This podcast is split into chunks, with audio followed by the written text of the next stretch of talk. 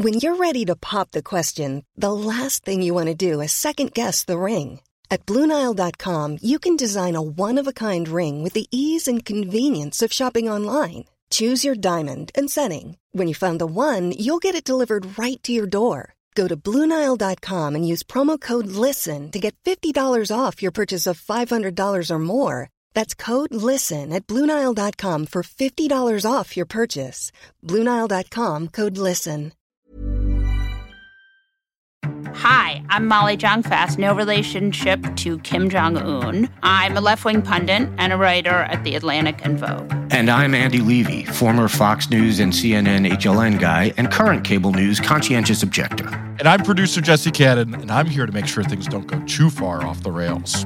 We're here to have fun, smart conversations with the wisest and funniest people in science and media and politics that help make what's happening today clearer. Our world has been turned upside down, and on the new abnormal, we'll talk about the people who got us into this mess and how we'll hopefully get ourselves out of it. What a great show we have today. Congressman Jamie Raskin, who represents Maryland's 8th District, will be joining us to talk about what's going on with the January 6th committee, along with a host of other issues. Then we'll talk to the Daily Beast congressional reporter Sam Brody about what's going on with all the kooky people who are running for Congress and Senate this time. But first, let's have some fun. I just wanted to start the podcast today talking about Eric Boehlert, who was a guest on our Tuesday podcast and who was a great friend of the New Abnormal and who we really, really adored and who was such an incredibly talented writer and thinker and pundit and shit disturber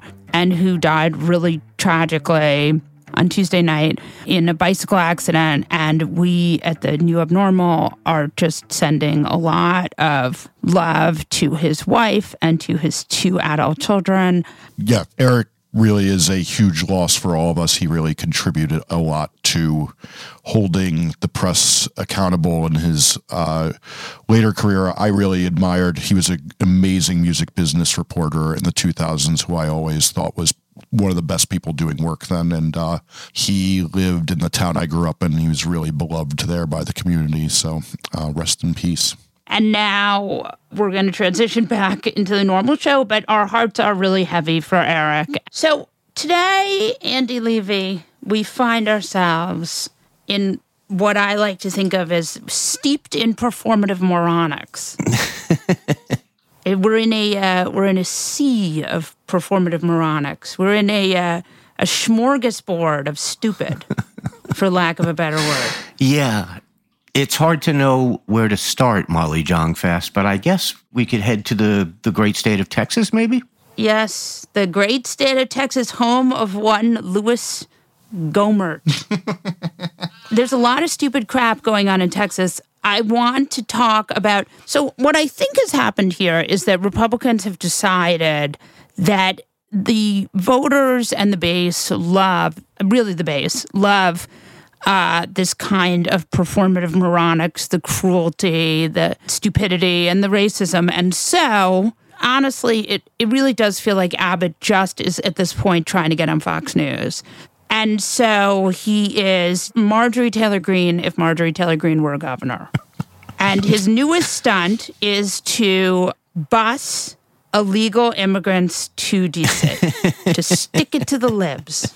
So the deal is this: uh, Title 42 was a was a health policy that was used during the pandemic to expel migrants at the border, and Trump used it, and Biden also used it. But next month it's going to expire. Biden said the administration said they're going to stop using it.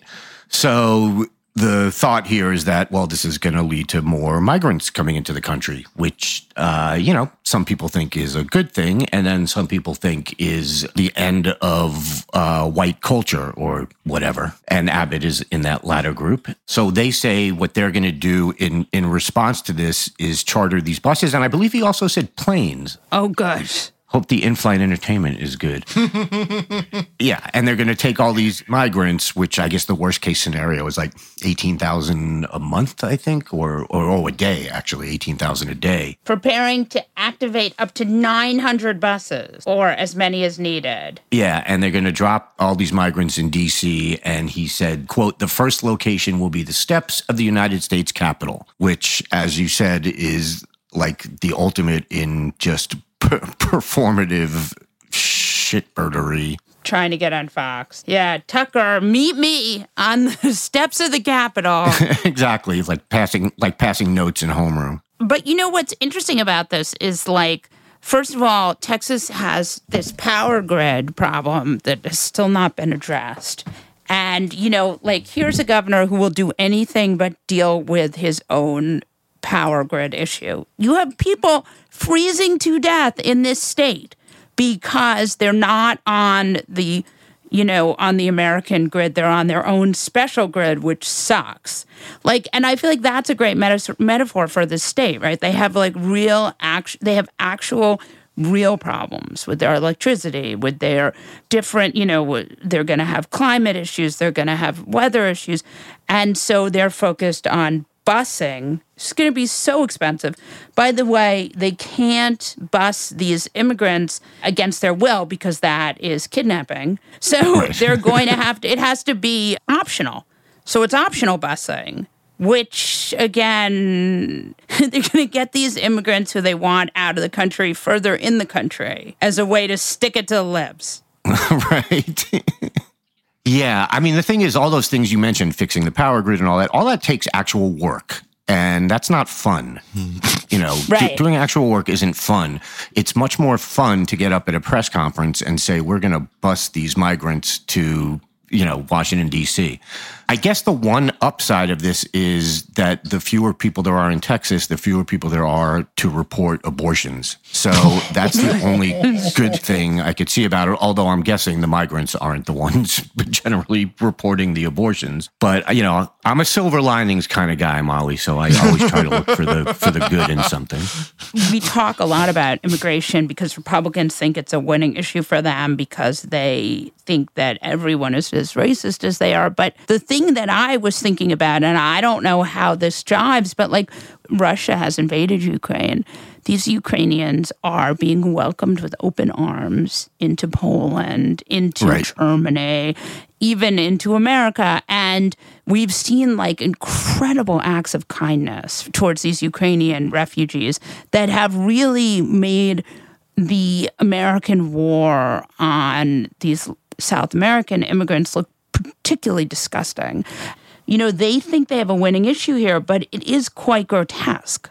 Look, it is grotesque. There's no doubt about that. But it's pretty easy to point out the difference between people coming from Mexico and other Central American countries and people coming from, you know, the vast majority of people coming from Ukraine. And that is obviously skin color. And it's just, it's silly to pretend that that's not you know what's going on here because it is what's going on here it's always been what's going on here so it's it, you know and and look even in poland we saw that where there were pe- people right. of color from being racist towards african students yeah yeah, Poland was turning them away. You know, the Republicans in particular want to dance around this, except for, look, I'll give Tucker Carlson and those people, I guess, credit in scare quotes. They equally hate Ukrainians. Well, no, it's not even that. It's just they're they're honest about they're afraid of this, you know, this idiotic great replacement theory, which is that brown and black people are going to replace white people. And that's what they're afraid of. And that's what this is all about. And it's sort of at this point, it's like, all right, at least at least they're saying it. I mean, it's shitty and it's, you know, it's openly racist, but it's been what's there the whole time, be, you know, in, in coded language. And now they're actually saying it. Don't you think that we've seen so many countries that have like destroyed their own economies by being anti immigrant? And we have a very tight labor market in America. Like, it never occurs to any of these right wing people that this might actually just be the wrong play. You're exactly right. We have we have like unbelievably low unemployment right now to the point where you have you know businesses and and job creators saying we can't find people. Right. These are the people. Yeah. And so you want to turn people away at the border? Like, look, it's when you have high unemployment, I, I'm still in favor of letting people come here, but at least you can make an argument that, hey, we got to put quote Americans to work before we let more immigrants in. But that excuse is gone. And again, it's been shown to be, it, and what it does is show that that excuse was also always a sham. And it was, it's always been about, about color and about racism. That excuse, as you pointed out, that excuse is completely gone right now with, with the unemployment levels we're at and with businesses basically begging for employees. We just had Sam Brody on the podcast. Sam Brody says that Republicans are going to drill down as soon as the primaries are over, which really will be this horrible summer of hell, we're going to see Republicans focus on these two main issues that they think are the winners. One is inflation, which, again, you know, I don't know if that's a winner for them. Certainly, people are upset about it big time. Though I do want to mention it is hap- it's a worldwide phenomenon. So, but I guess they can still try to pin it on Biden. But the other one that they really think is a winner is this immigration issue. And it is interesting that all of the factors that make that a win- winner have now changed, quote unquote winner. Yeah. Ron DeSantis, who's a young but very tan fellow, wants to, if Biden is dumping people, which he has dumped people, we now have money where we can reroute them to sanctuary states like Delaware. Honestly, like probably Delaware would be happy with that. There are like 10 people who live there. Have you been to Delaware? I'm not sure you can do that. I feel like you probably can't do that. Yeah, and I don't. He's talking about Biden. Biden's not dumping people. Like it's it's people are not being dumped. People are coming here and being allowed in the country. Like Biden's not dumping them in Florida. Like these are people. They're coming to Florida. You you live you live in a southern state. Yes, but not to be uh, outflanked, or as we say here, outstupided. Dan Crenshaw says he would like to send buses of undocumented migrants to Kamala Harris's house, the Naval Observatory. That's sort of sweet. Oh, does he not mean that in a good way? I don't think he means Oh, okay. Oh, I see. This is a sort of impressive level of moronics here. Remember when Saturday Night Live did a parody of him and conservatives pretended to be outraged and then Saturday Night Live had him on as an apology? Yes. Oh yeah, that was Great move, guys. Mm. yeah, yeah. I have a thought. I wonder if you guys have any thoughts on. I keep wondering if this is that the Republicans have drank their own bullshit propaganda so much that they think like when they say that the immigrants are voting places and that's what wins Democrats elections, they think, oh, we'll send them to D.C. where they already vote ninety percent Democratic. We have no chance left. Or am I giving them way too much credit? Maybe both. Uh, yeah. I have trouble imagining that any one of these people like has really thought any of this through. I mean, that would be like a, uh, you know, a, a good sort of nefarious political plan. I could see DeSantis thinking of that. I'm not sure I could picture Abbott thinking anything through that far. What we are seeing and we are sure of is that Republicans are plumbing the depths of depravity. And a great example of this, I think, is one Marjorie Taylor Greene, who has become the kind of front runner in the disgusting Olympics and who went out and said that these three moderate, the sort of last sane Republicans, and again, they're still incredibly disappointing in numerous ways, but are still a little bit sane, are uh, Mitt Romney and Susan Collins and Lisa Murkowski have decided to support Justice Jackson because she has been Senate conser- confirmed. This will be her fourth Senate confirmation, and they are not total partisan hacks. But Marjorie Taylor Greene was first to call them pedophiles. Well, no, she said they're pro pedophile. She didn't say they're actual pedophiles. Right. And then the bad Molly, Mollie Hemingway, also said what changed with Mitt Romney's support of Justice Jackson, as to imply that he is somehow uh, pedophilia sympathetic. Right. Uh, the interesting thing to me about this is so Marjorie Taylor Greene said this on Monday. As we tape this, it is now Thursday. So it's been three days since Marjorie Taylor Greene said Mitt Romney was pro pedophile. And we have not heard a peep from the RNC chairperson. Oh, his niece? his niece, Ronna Romney McDaniel, has not said a word about this. And like, if you didn't think that, if it, like, if for some reason it had escaped you that the GOP was just an awful cesspool of horrible human beings, this should let you know that it has been 72 hours basically since MTG said this about Ronna McDaniel's uncle, and neither she personally nor the RNC, which she heads, has said a word either rebuking Marjorie Taylor Greene or supporting Mitt Romney and the other two. But in this particular case, because it's personal, Mitt Romney. Just the ultimate in hackery is just letting a family member be thrown under the bus like that because you are too afraid to call out someone who really is the like every time people say to me, you know, we've talked about this almost, I guess, ad nauseum on this podcast that, oh, Marjorie Taylor Greene, she's just an outlier. She's just a crazy person. She is the base. She is the face of the base. They are too afraid to call her out, just as they were too afraid to do anything besides, you know, give her the tiniest of, of, of tiny little, it was more of a love tap than a wrist slap that she got one time.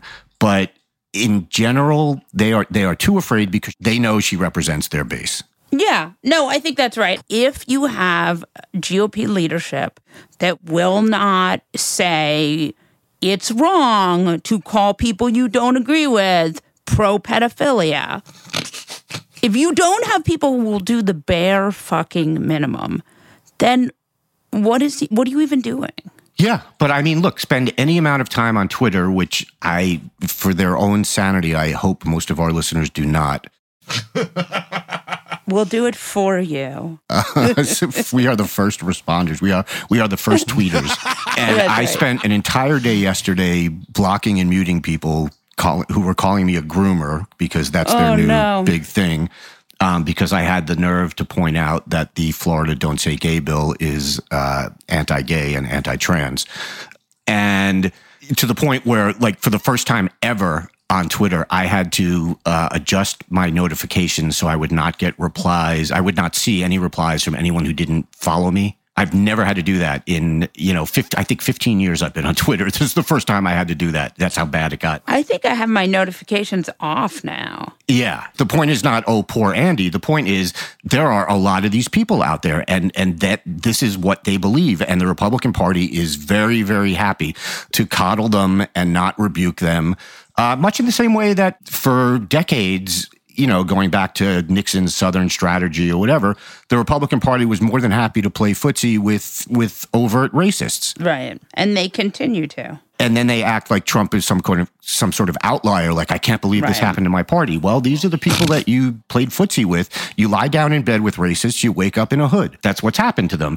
But they're continuing the mistakes by now not doing a thing about people like Marjorie Taylor Greene, and because all they all they want to do is win elections, and they don't care who helps them get there. Yeah, I think that's right. And I also think that we are, I think it is a question of if they're not going to hold their members accountable. I want to point out also that last week we had Orgy Gate.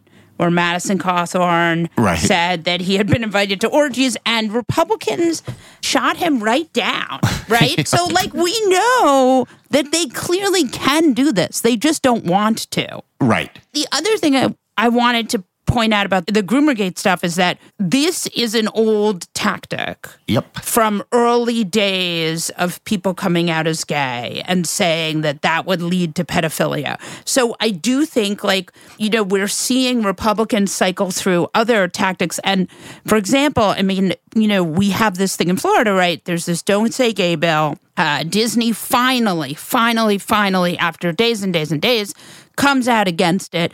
And DeSantis, and this is something very Trumpy, goes right after Disney, even though Disney is like you know the you know the biggest employer in his state. The way it's set up, there are a, couple different entities, but they're still the biggest employer in the state. And um, he's fighting with Disney now. But it's funny because it's like fighting with Disney is actually something that conservatives have been doing for a long time. Yeah, absolutely. And you know, the Disney thing has gotten so out of hand that there's uh, that guy uh, Jack Posobiec, who is you know sort of a Pizzagate, who was an early Pizzagate influencer and Macron Leaks. An early Pizzagate guy. Yeah, a white nationalist, you know, call him whatever you want. And if it's bad, it's probably true. And he's out there like advertising t shirts that have, you know, with the Disney logo, but it's been replaced with uh, groomer. And the shirt says like anti groomer or something like that because they're trying to sell the shirts. Right. There's a little square near the bottom of the shirt and it says bring ammo. Oh, cute. Yeah. And it's like, if you don't think that that's, you know, there's a good chance that that's going to get someone killed. Uh, and that's basically what you're advocating. So it's the shittiest people, but you're absolutely right. This is, you know, Molly, you're, I'm not quite, but Molly, you are probably old enough to remember the Republicans doing this back in like the, the 80s, whoa, the 70s, and the whoa. 80s when Yeah, the 70s when I was two. Right, exactly. Exactly. But even then, writing your little columns with your glasses on and making the fonts bigger so you could read them and all that fun stuff. Yeah, I recently learned how to make the fonts bigger. Thank you, Andy, for implying I'm old. I mean, he, he kind of got you for doing doing it to him before. Yeah, yeah. Sure, sure. Like six times. Like six times. I'm young enough to remember. Monster. This is Paige, the co-host of Giggly Squad, and I want to tell you about a company that I've been loving, Olive and June. Olive and June gives you everything that you need for a salon quality manicure in one box. And if you break it down, it really comes out to $2 a manicure, which is absolutely insane. It's also so easy to get salon worthy nails at home with Olive and June. The difference between how your nails used to look when you did them yourself and now with the Mani system is a complete game changer. The best thing about Olive and June too is it's a quick dry. Dries in about one minute, lasts for five days, and full coverage in up to one to two coats. Visit oliveandjune.com slash perfectmanny20 for 20% off your first system. That's oliveandjune.com slash perfectmanny20 for 20% off your first system. One size fits all seems like a good idea for clothes until you try them on. Same goes for healthcare. That's why United Healthcare offers flexible, budget friendly coverage for medical, vision, dental, and more. Learn more at uhone.com. When picking a commerce platform for your business, you have two choices. Or I prefer. Don't you? That's the sound you'll hear when you switch your business to Shopify, the global commerce platform that supercharges your selling wherever you sell, online, in person, on social media, and beyond. Shopify is the best all in one commerce platform capable of handling your business's complexity no matter how big you grow. Step up to Shopify and harness the best converting checkout and the same intuitive features, trusted apps, and powerful analytics used by the world's leading brands like Rothy's, Allbirds, Brooklinen, and so much more. You're probably thinking, sure, but migrating is going to be a headache. Shopify's App Store has the migration apps you need to migrate your products, orders, customers, and more from every major e commerce platform to Shopify. If you're anything like me, you're one of those don't put me in a box people. Everyone who knows me knows I'm a don't put me in a box person. And thankfully, Shopify never will because with Shopify, control of your brand and business is always in your hands from your storefront look to your back office operations. I hate when checking out from an online store and then having to pull out my credit card and type in all those numbers. A Shopify store remembers my shipping address and payment information. So if I'm on the couch and my wallet is on the kitchen counter, I don't even have to get up. Stop leaving sales on the table. Switch your business to Shopify and discover why millions trust Shopify as their all in one commerce platform to build, grow, and run their business. Sign up today for your $1 per month trial period at shopify.com slash abnormal, all lowercase. That's one month for just $1 at shopify.com slash abnormal, all lowercase. Shopify.com slash abnormal.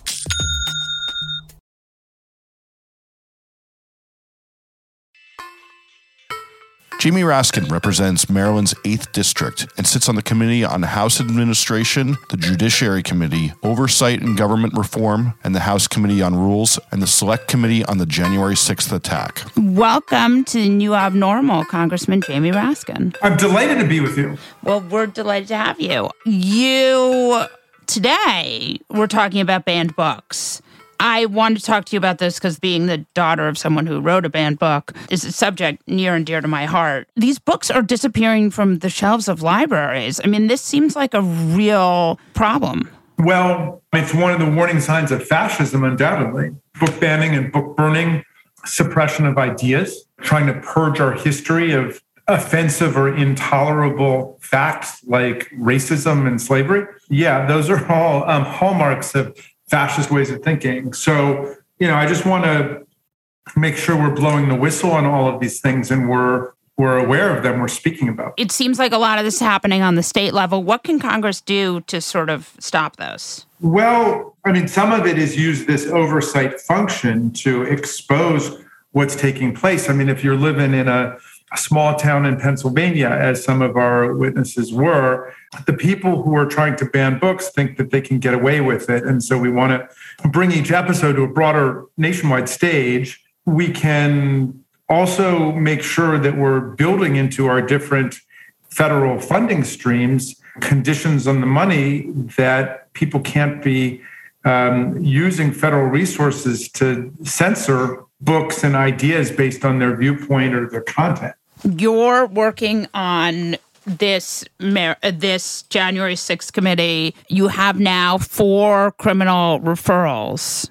Am I right? For contempt, correct. What happens now with those? It, it goes to the Department of Justice, and the Department of Justice um, can decide to pursue them, is expected to pursue them before a grand jury and to get a grand jury to hand, hand down an indictment for contempt of uh, Congress. So, why has that not happened? Well, you know, the, the wheels of justice turn on the slow side. Um, you know, I think, I, I believe, if I'm not mistaken, that with Meadows and Bannon, that there have been hearings set in the summertime obviously the justice system is backed up, and it's especially backed up because of Donald Trump's mob. More than 750 cases have been brought against people for destruction of property and assault on federal officers and trespass and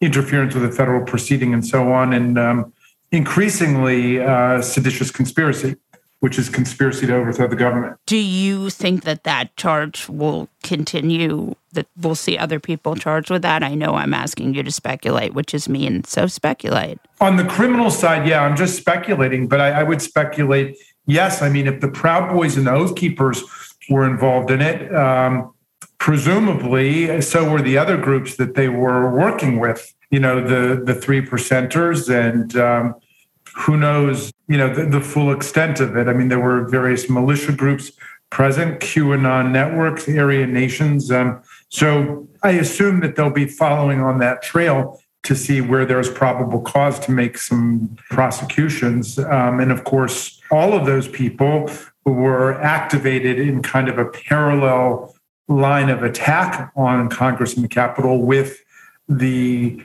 effort politically to overthrow the election. The whole Green Bay sweep and John Eastman and Mark Meadows, Steve Bannon, and Donald Trump, the people who actually had a plan to coerce Mike Pence's participation in the scheme by declaring his lawless, extra constitutional, unilateral powers to reject electoral college votes from Arizona, Georgia, and Pennsylvania. The whole purpose of that was to try to lower Joe Biden's total in the electoral college from 306 to something below 270, which is, you know, the threshold of victory. And if under the 12th Amendment, no presidential candidate has received a majority, and that was the purpose right. of trying to return these electoral votes to their states. The whole thing is thrown into the House of Representatives for a so-called contingent election. Right. You know, the the, the idea there was then to get the fake electorates involved, right? Well, yeah, I mean that was just to show them somehow that it was a legitimate thing. But you know, if nobody gets a majority, it goes to the House of Representatives, and you know, people say, well, why did they want Pelosi and the Democrats deciding under the 12th Amendment? We don't vote one member one vote, we vote one state one vote, and they had 27 states. We have 22 states after the 2020 elections, and one state uh, Pennsylvania split down the middle. So even had they lost Liz Cheney, the at large member from Wyoming, and her vote, as I think they would have, they still would have had 26 votes, and they would have just called it for Donald Trump and said he's seized the presidency for four years. And at that point, I think they were prepared to follow the counsel of uh, Michael Flynn, Trump's disgraced former national security advisor, and declare martial law under uh, the Insurrection Act. And I think that was the ultimate destination of it to say, oh, there's all this violence on the right and left. And, you know, they spent the whole day looking for Antifa and couldn't find any Antifa. But it was somehow to justify it and create this false equivalency between these essentially fascist stormtroopers who laid siege to the Capitol and a, a non existent force on the ground, the Antifa, that nobody could find any on January 6th. Right. You guys are ultimately racing against the clock with this, right? How worried are you about a scenario like when do these hearings happen? When do you see a sort of, I mean, basically, there's a need for a narrative here. The hearings will will be coming in May or June, and uh, we have a an extremely compelling and riveting story to tell, rooted in the events and the causes behind them, and then also the changes that we need to make uh, in order to avoid future coups and insurrection. How worried are you that, you know, because America is so siloed and weird right now, and there's so much disinformation that people are not hearing what really happened? Well, it's definitely a concern. I mean, you could watch Fox News for months at a time and never encounter any hint that, you know, 150 of our officers ended up with broken jaws and necks and vertebrae and ribs and lost fingers and traumatic brain injury and so on. And all you get is the propaganda about how, you know, Trump's protesters greeted the police with hugs and kisses, I think the former president has said. So yeah, I think it is a real problem just to struggle to establish the facts. But again, th- that is a hallmark of authoritarian and fascist politics, where the truth is treated totally as a convenient thing. I mean, you see um, Vladimir Putin doing that, who's you know lied to the Russian people for months and years about Ukraine and has been lying about his bloody and sickening war against the civilian population, where they're murdering children and raping and killing women and leaving their corpses in the street. So there are members of the House of Representatives uh, who are pro Putin. Can you talk to us about that? I mean, that seems like a very strange phenomenon. Yeah, well, it starts with Donald Trump, of course, who was utterly obsequious and pandering at every move to Putin. He embraced Putin's agenda of trying to undermine NATO. Trump began attacking NATO right when he got into office, just like he began attacking democracy and started to align himself with every right wing ultra nationalist and despot and dictator on earth, from Putin in Russia to Orban in Hungary to El Sisi in Egypt to Duterte in the Philippines and the homicidal crown prince of Saudi Arabia and President Xi in China, all of them. But he seemed to have a specific uh, fancy for Vladimir Putin. I mean, everybody remembers him going to Helsinki and publicly rejecting all of the information he'd been given by 17 different intelligence agencies in America about how Putin had deliberately interfered in our election in 16 and injected poison into the bloodstream of America through the social media with all of his racial and ethnic and ideological propaganda. But Trump rejected all of it and said, Oh, I asked Putin and he said there was no problem. And he took Putin's point of view. I mean, it was just episode after episode like that. And so the right wing, but it, you know, it goes beyond this personal crush that Trump's got on Putin. The right wing in America loves Putin as um, a strongman, autocratic leader who is very happy to dabble in racist and fascist style politics. And now they love him all the more because, as Donald Trump put it, they consider him a genius for invading a country the way that Hitler invaded Poland or Czechoslovakia. But you're seeing, like, for example, these six House members who voted against this bill. I mean, I don't understand how you can vote against a bill that requires the State Department to report and preserve the evidence of war crimes committed by Russian forces in Ukraine. I mean, like, how does a Thomas Massie, who actually went to MIT, I mean, so I think he has some other issues with it, perhaps. Who knows? But like Marjorie Taylor Greene and Andy Biggs and Paul Gosar, that makes. No, but all of them are part of the Trump Putin axis. Explain. They've been cheerleading for Trump, who's been cheerleading for Putin, and they're totally lined up that way. And every other word of their mouth has been Russian hoax, Russian hoax, although they're downpedaling a little bit over the last few weeks as the American public turns with utter revulsion against the, you know the imperial war in Ukraine, the, this war of atrocities. So the, you know they're opposed to NATO. They believe in Putin's ideology. They love the resurgent anti-Semitism and homophobia and violent nationalism they see by the right wing in Europe and in Russia. And that's just the team that they're on. We have to accept that there are, you know, there's now in America one pro democracy party, and then you've got an, a pro autocracy party.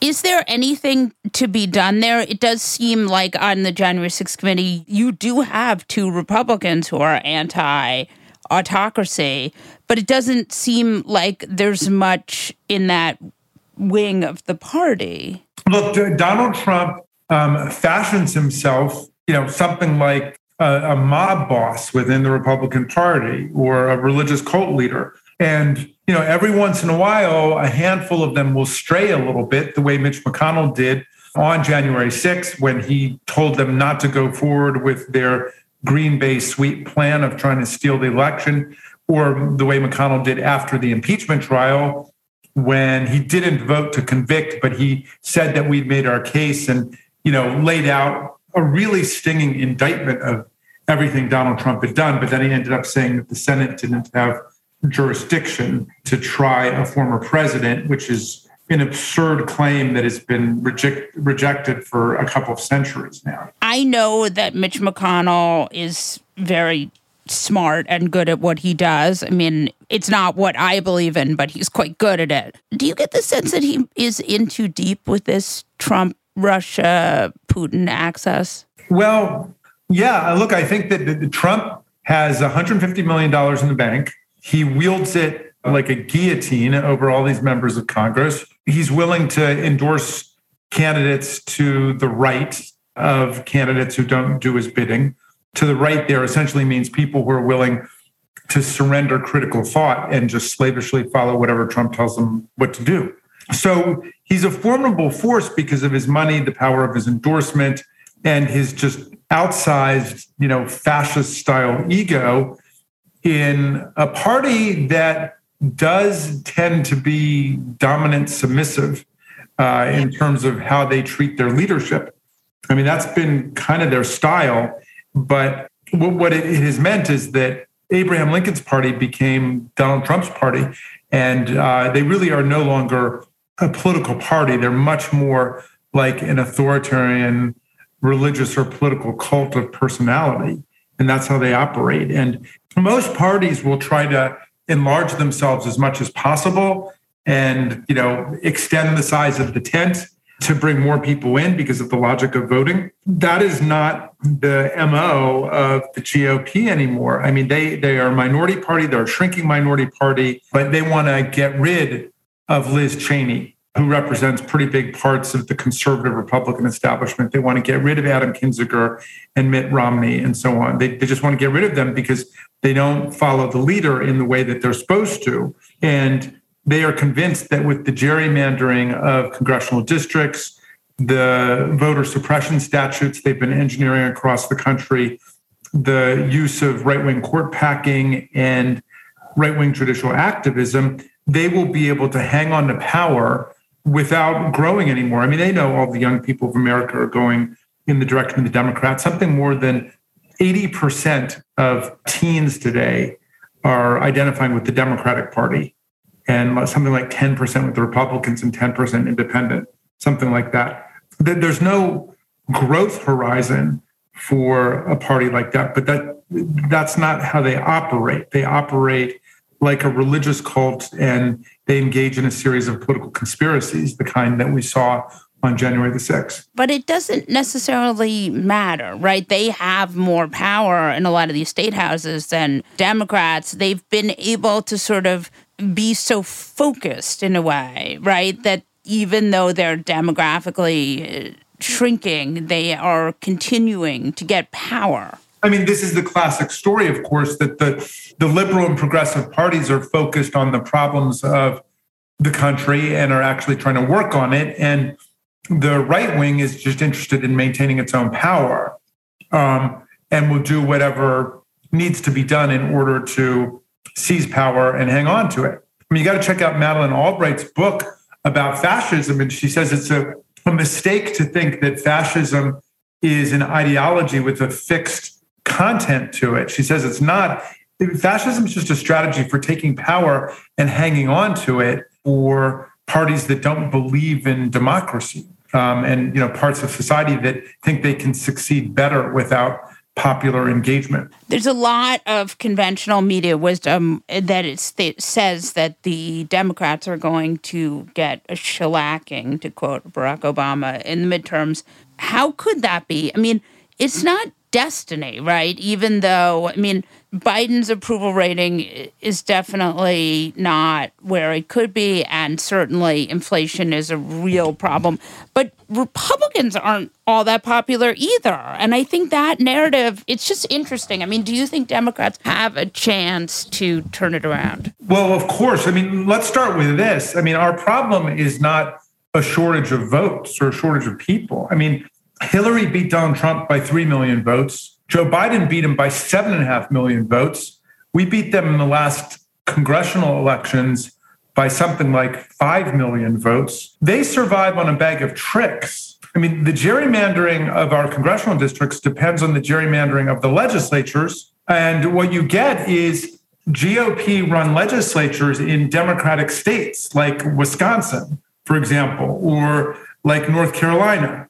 For a long time, it was Virginia, where they kept essentially slicing the bologna so fine in the legislative redistricting that they would be able to build GOP legislative majorities out of uh, a Democratic majority state just by packing all of the Democrats into a handful of districts. And that's how they've been able to do it. And then they're able to maintain their power in the state legislature with the same mechanism, and they keep dealing themselves a winning hand. So you know what we're up against is these anti-democratic mechanisms like the filibuster, the gerrymander of our districts, the voter suppression tactics, the judicial activism, and now the manipulation of the electoral college, which was always anti-democratic, which always had a southern accent for complex reasons that I can explain if you want me to.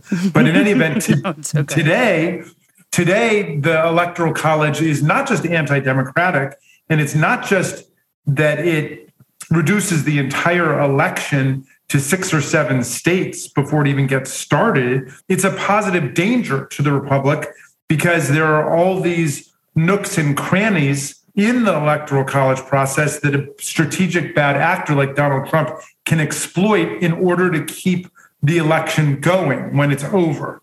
And that's what we saw in 2020. Thank you so much, Congressman Raskin. Thank you so much for having me. It was a pleasure. Sam Brodey is a congressional reporter for the Daily Beast. Welcome to New Abnormal, Sam Brodey. Yeah, thanks for having me. Great to be back. Let's first talk about your most recent piece on what did she call herself? Is she Bear Mama? Mama Grizzly. Oh, Jesus Mama Grizzly. Christ. How quickly they forget. How quickly they forget feels like the theme of that piece. It's actually like a brilliant way to cover the story. Explain to our listeners what you, how you guys did this. Yeah. So, of course, Sarah Palin announced that uh, she's going to run for Congress in Alaska, and so you know we were just interested what the reaction was was going to be among i mean obviously democrats sure but you know republicans just especially because i think you could make the case pretty pretty persuasively that there are few Republicans who are kind of more responsible for the let's call it the look and feel of today's party than than Sarah Palin. You didn't just go to regular Republicans. You went to the kind of Republicans who would not exist without Sarah Palin. Precisely, exactly. The kinds of Republicans who really owe to her the fact that they can kind of just like do what they do and it's considered normal. So I, I, spoke to folks like Jim Jordan. I spoke to Ronny Jackson, who's the former Obama Trump doctor turned guy who's like calling on Biden to take a cognitive test every day. Chip Roy, like, you know, really, really the right, right wing.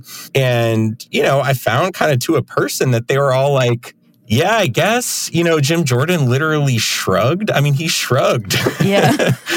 That's just so wild when you consider that like, okay, this this isn't like a rando, right? This is somebody who was the party's vice presidential nominee in 2008. She endorsed dozens of candidates in the Tea Party wave of 2010. I mean, a lot of people could say they owe their careers really to Sarah Palin um, because 2010 was swept so many of these Republicans into office. And, you know, she's been out of the spotlight for a while. And I think the flip side, which sort of I think is the kind of takeaway of the story, is that like, sure, Palin is as responsible as anybody for today's Republican Party, but now she's just another one in that party who is constantly kind of pushing the envelope. She's not unique anymore.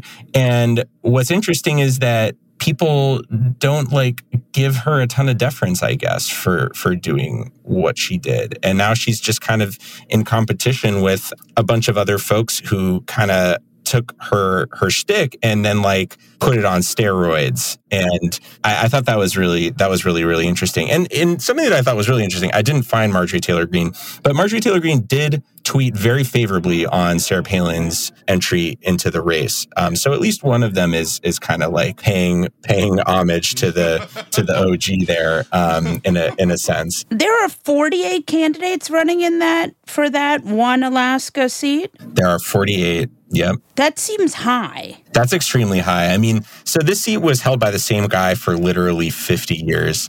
And Alaska's kind of crazy. I mean, it's really it's a really wild state, and we think of it as a red state, and it certainly is in a lot of ways. But it's very strange. Um, they elect Democrats sometimes, and a lot of they a lot of the time they just elect people of no party in particular.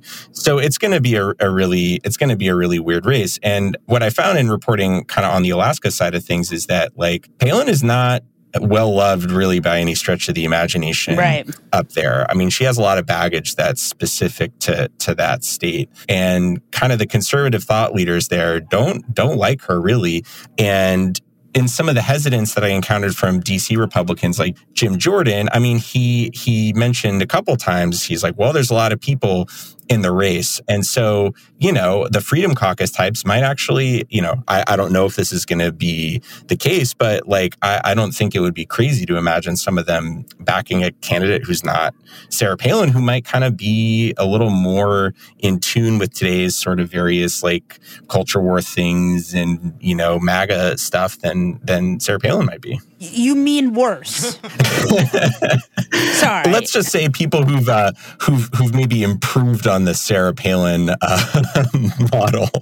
Uh, yeah, the the party has moved on from Sarah Palin. What can you extrapolate from this about the sort of larger GOP as a whole? I, is there anything you can? Yeah, no, it's it's kind of interesting because Palin's sort of a singular figure in that she's so responsible for the direction of the party, yet she stepped away from it for such a long time. I mean, she's really been out of the spotlight for like over 10 years. I actually saw her during the Georgia runoffs, I was I was down there a lot, and uh, Palin came and stumped at some events, and it was super interesting talking to people there about her because they were like, "Yeah, you know," it was kind of a similar reaction. They were like, "You know, she's all right." Like I, and one guy even said, "Like I'm more a fan of like the movement that she started," which is interesting. Now, I think it's tempting to look at that and go, like, you know, Trump's not going to go away in the way that Sarah Palin kind of just like went away and did something else. Right. No, because she did that on purpose. She did it on purpose. However, like it is kind of an interesting lesson in like how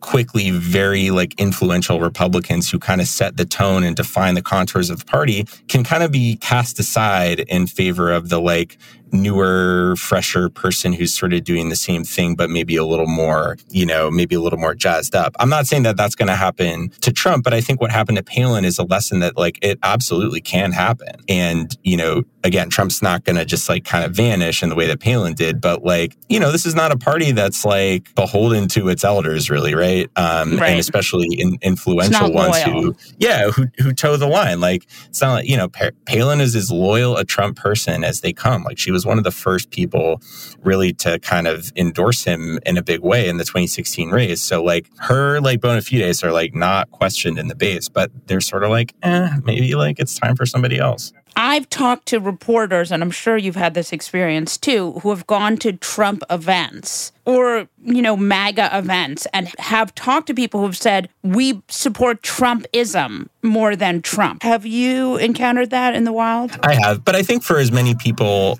who say stuff like that, there's two who like are like, no, I, I support Donald Trump. It's all right. about Donald Trump. and the big question is like, out in the world like what is the breakdown of those two two camps i think what's hard about the supporting trumpism versus trump himself is like i don't think any republican so far has really like really advanced like their own Trumpism, right? We talk about Ron right. DeSantis a lot, of course, as maybe being somebody who's who's done this. I, I just think that's really untested, right? I mean, like there has been a lot of folks recently who the media goes like, oh, that's like the new like face of the Republican Party. And like obviously everything changed with Trump. But like I would reserve judgment on whether like DeSantis has pioneered the Trumpism sort of 2.0 until we get a little more hard evidence to that. That's like actually in, you know, 2023, let's say, um, as opposed as opposed to now. And it's possible we don't even know who's like going to kind of put forward this this next iteration of of Trumpism yet. I, I just tend to be of the opinion that like this isn't going to happen until he like steps away in whatever form, whether he loses, you know,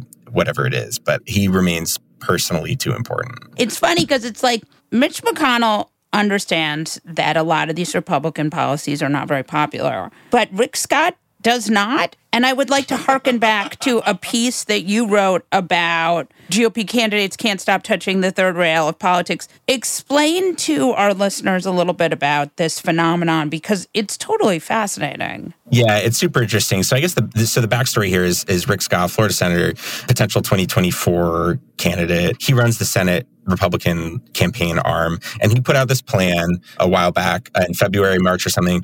And he basically just like touched all the potential third rails possible for the Republican Party. He's like, yeah, we're going to just raise, you know, if, if, you're not paying income tax, like you got to pay it. Like everyone needs to have some skin in the game here. And oh yeah, we're so going to, we're going to sunset every program in five years yeah. unless Congress reauthorizes it. I mean, like truly stuff that no party leader like Mitch McConnell would ever say. And like McConnell distanced himself from it. Basically, every Republican elected official distanced themselves from it um, and viewed it sort of as a self serving thing on, on Scott's part because he basically positioned himself as like, I'm the guy who's really going to tell it like it is. Like all these swamp creatures, and he didn't say McConnell, but you know, there's they're they are not known to be especially close. The implication that it's it's folks like McConnell who are upholding the status quo, and I'm going to go in there and shake things up and and whatnot. And I found that in a number of key races for Senate, you know, Republican candidates are are kind of echoing what he said, particularly on taxes. There's this guy, Mike Gibbons, who's a front runner in the Ohio race,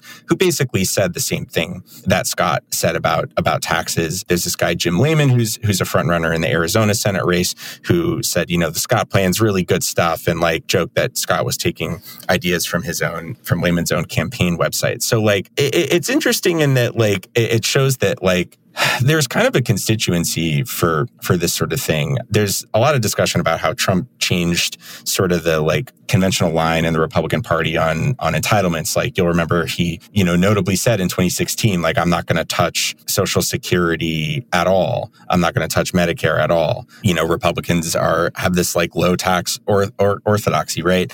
And like I think out in the world there, when there's Republicans competing in these primaries and trying to stand out, like there is this enticing sort of position or set of positions that are not compatible with like actually trying to run a government, but that make you sound like, you know, common sense or whatever uh, that means and tough. And, you know, we're going to, you know, it's never, they're never talking in audiences to people who actually are, are going to be affected by these changes. So, you know, it's, it's easy to say, yeah, we're going to make those, those people, the middle class, like the people not pulling their weight, we're going to make them pay. Uh, certainly not the upstanding folks who come out to see um, Republican Senate primary candidates on like a Tuesday morning. Right. So, but it's it's interesting. I mean, Scott, like Scott's trying to kind of set the the tone here, and I mean, it's kind of working. Like we're we're he he produced a plan that was like so hated that it kind of forced everybody to talk about it, and in that sense, he's winning. I mean, he just got elected. He's not up yet. He he wouldn't be up until 2024, but uh, he's he's thought of as somebody who who would potentially run for president, and so this kind of seen as like a reach towards towards that, kind of setting him apart. Imagine a world where that person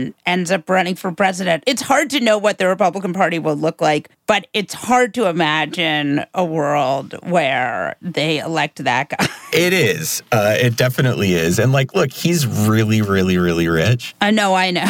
Recent history is littered with like really, really, really rich guys who go, you know what? Like, I could do this. Like, you know, I'll spend whatever I have to spend. I, I've won before. I can do it again. Like, Tom Steyer spent four hundred million dollars on on his his presidential and he's bid. president Like, now. yeah, I mean he is now he is now president. He's now president. Yeah.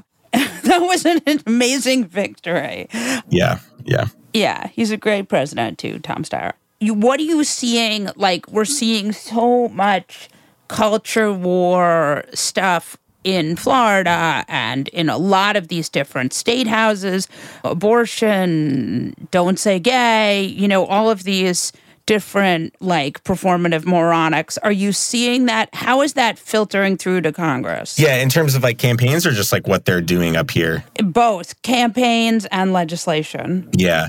I think on the campaign side, I would be shocked, honestly, if when we get to the general election and like, because right now these Republicans are beating each other up in these primaries and they're doing all the the dumb culture war stuff. I mean, just like look Right. at the Ohio Senate race for for a moment, and it's like a smorgasbord of like whatever kind of is churned out from like you know um, the Daily Wire or like Tucker Carlson segments. Like it's that that's defining that primary. But once we get beyond the, these primaries, like I, I really think that Republicans are going to talk about three things. And this is what Republican strategists have described. I mean, they're going to talk about inflation. They are going to talk about immigration and uh, they're going to talk about like Afghanistan, basically, and like Biden's global leadership, blah, blah, blah. Like that's it.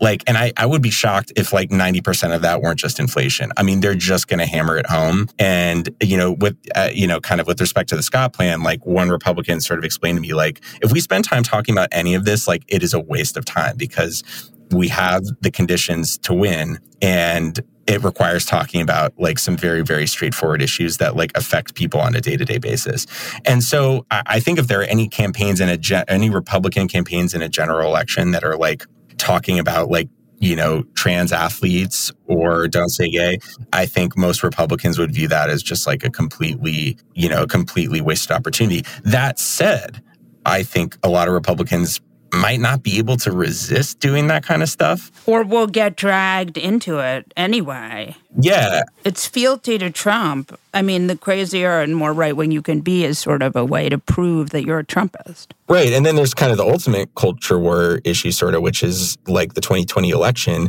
And Trump is going to force all his. This is where I think a lot of candidates aren't going to be able to avoid Trump forcing them to talk about it. I don't think that's like a crazy possibility at all, especially folks like Herschel Walker, who is so. I mean, the reason that he's just coasting in that primary is because Trump endorsed him. Like, Right. he's going to have to talk about that. Um, you know, candidates in Pennsylvania, you know, states that Democrats have a good chance of flipping for the Senate, like they're going to have to talk about this stuff that like really doesn't have a constituency at all outside of Except the for hardcore Trump. Republican base. Yeah, and Trump. So, so that's going to be super, super interesting to watch. I want to go to this primary for a second. This crazy Ohio primary. What are you seeing there? It is like the the like Republican it is being like like it's like on blast like every day there. I mean, like it's super muddled because all of these candidates come to the race with their own like specific kind of baggage. Insane. Josh Mandel Josh Mandel, who like is sort of the is the front runner. if I had to put money on someone, it would probably be him, but I would not feel good. ab- ab- like, I would not feel good really about that. And also, I think you'd have a good chance of losing that bet. It's it's a really volatile race, and like Mandel has you know his own weird baggage, and he's kind of this like consummate like political climber, and like JD Vance, like the, people aren't getting over the the Trump stuff with JD Vance, and um, the the candidate Ukraine James stuff, right? yeah, also, that too. Um, uh, and the Marjorie Greene endorsement, like you know, they they all have their own kind of bits of baggage, but I think it's like a fairly like, I think really anything could happen. And I think what's interesting about Ohio is like it's such a increasingly red state that like whoever does win that primary, I don't know if who they are in the general election is going to be that different. We're going to get kind of like maybe a slightly more toned down version of like Josh Mandel or or JD Vance or whomever if they win the primary, but like not by a whole lot. And if that person shows up to the Senate, that's going to be next level. It's a super interesting primary. I would note Trump has not endorsed yet. Like early voting has started. will he when he does? Will that sweep it or no? I think it depends on the candidate. Um, at least when uh, we were reporting on this last month, there was a sense that even if like Trump endorsed JD Vance, he still might not be able to to come out on top. I think for any of the other candidates, though, a Trump endorsement, it's just so close between like the top five that a Trump endorsement would probably send everybody but JD Vance over the top, and maybe even JD Vance. I don't even really know, but it's I had heard and and you know my colleague Swin had heard that like Trump just does not he does not want to pick a loser Right. there's such a risk that whoever he picks in this race is going to be a loser. And so the upshot of that is like, okay, then maybe he just doesn't endorse. But then other folks have said that he will. But I think time is kind of running out here because again, there they've started to early voting has started in the Ohio primary. It's on it's in the first Tuesday in May is actual election day. So like he's got to make a move here and i think in general like it's going to be a really critical couple months for like the test of trump's endorsement and a lot has been written and said about it but like i think we're really going to get a glimpse of how how much his word matters in senate races and house races and governorships. Like there's a lot of of, of tests of it coming up. He's already unendorsed a couple people, including uh, Mo Brooks. mo brooks that's right that's right. Hell hath no fury like a like a mo brooks scorned you know? Like trump dumped him for reasons that were like totally unintelligible right? I mean you saw the statement trump he, was didn't like oh, lie oh yeah. enough about 2020, right? but also like he was like oh yeah he really tanked after he said that you know we should look ahead and like the timeline was like completely wrong on that it's unclear who trump is going to uh, endorse there's two candidates who he might but i mean brooks is interesting because now he's like fuck this guy i mean he's like toyed publicly with Yes. testifying to the january 6th committee Yeah. and so uh, it, it's possible that um, that that the former president may not have uh, approached this, um, especially strategically as it relates to uh, the January 6th investigation. I mean, who knows if Brooks will will actually do it? But the fact that he feels like striking some fear into the heart of Trump is is an interesting thing. But I think we can safely bet that this guy is not going to become the next senator from Alabama. Thank you so much, Sam Brodey. I hope you'll come back soon. Yes, please, anytime. What's crazier than QAnon? More outlandish than Pizzagate? And scarier than a Mexican getaway with Ted Cruz? The answer is what the American right wing has planned next. Be one of the first to listen to Fever Dreams, the new podcast from the Daily Beast tracking the conspiracy slingers, orange acolytes, and straight up grifters pushing to retake power. Every Wednesday, hosts Swin Suebsaeng and Will Sommer check in on the movement of the radical right. Head to thedailybeast.com slash podcasts or your favorite podcast player to catch the first episode and get subscribed. That's Fever Dreams, which you can subscribe to wherever you get your podcasts. Andy Levy. Molly Jong-Fast. Who is your fuck that guy? My fuck that guy is a Republican senator from the great state of Arkansas who was not really content with going after Judge Ketanji Brown Jackson during her confirmation hearing, but he decided that he needed to get up on the Senate floor and make a little speech about her on Tuesday in which he said, You know, the last Judge Jackson left the Supreme Court to go to Nuremberg and prosecute the case against the Nazis.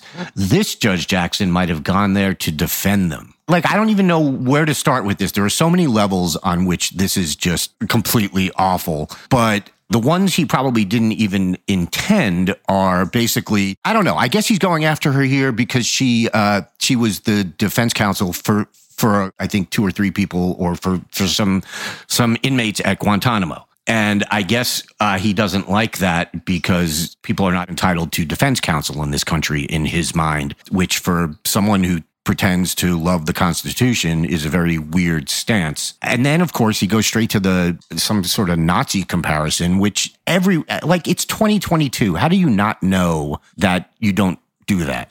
I mean, you have to be kind of willfully stupid to think that that's a good idea. So it's absolutely obscene, is what it is. And, you know, the fact of the matter is, we held people in Guantanamo, we continue to hold people in Guantanamo Bay without a trial for, you know, indefinitely and they were entitled to counsel and she defended them defending criminals or potential or accused criminals does not mean you're pro criminal defending accused terrorists does not mean you're pro terrorist it just means you're you recognize that everyone is entitled to a defense except i guess tom cotton doesn't believe that and what do you know? This is the same guy that wanted to send the troops out to fuck up Black Lives Matter. So, you know, I guess this isn't unexpected, but it's just it's just one of those things where every day you're like, you know, wow, how stupid was I for thinking that they'd hit bottom before today? And then, you know, I'm not going to make that mistake again. And then they do something again the next week, and you're like, wow, how stupid was I for thinking, you know, that last week was as bad as it gets. So anyway, just fuck this guy to hell with Lindsey Graham, it's interesting too because he clearly was mad that they didn't pick his Supreme Court cho- choice. Right. Ch- uh, Judge Childs. You know, he sort of had his finger on the scale. And so he's really relished in making it as unpleasant for Justice Brown Jackson as for anyone. When it comes to your, you're, you're talking about though how uh, you can't go to the Nazi thing anymore. I keep thinking how Godwin's law is now just totally obsolete because everybody goes there so fast you can't even blink before you see it. True. Yeah, you're not you're not wrong. You want to know my fuck that guy? Please. It's a smorgasbord of the worst members of Congress, a virtual, uh, you know, who's who of everyone who sucks. Um, six GOP House members vote against a bill that would require the State Department to reserve, report and preserve evidence of war crimes committed by Russian forces in Ukraine. So this is think about this. You you're saying that you just want uh, the State Department to report and preserve evidences evidence of war crimes committed by Russian forces in Ukraine. I mean, right? No one, no one can oppose that. Who votes against this? It's like voting against uh, an anti-lynching bill. And here we go, Thomas Massie, who has, I think, quickly become the worst congressman, or at least up there in the sort of triumphant.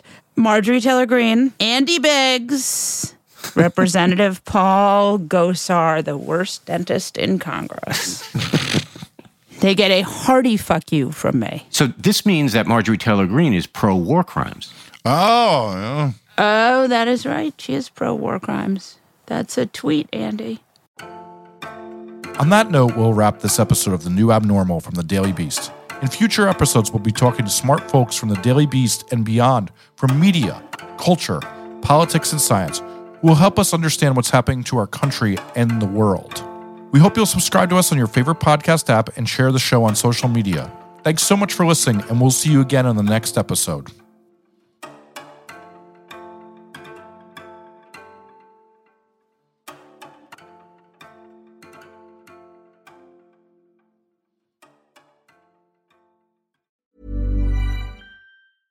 Hey, it's Paige DeSorbo from Giggly Squad. High quality fashion without the price tag. Say hello to Quince. I'm snagging high-end essentials like cozy cashmere sweaters, sleek leather jackets, fine jewelry, and so much more. With Quince being 50 to 80% less than similar brands. And they partner with factories that prioritize safe, ethical, and responsible manufacturing. I love that. Luxury quality within reach. Go to quince.com slash style to get free shipping and 365 day returns on your next order. quince.com slash style.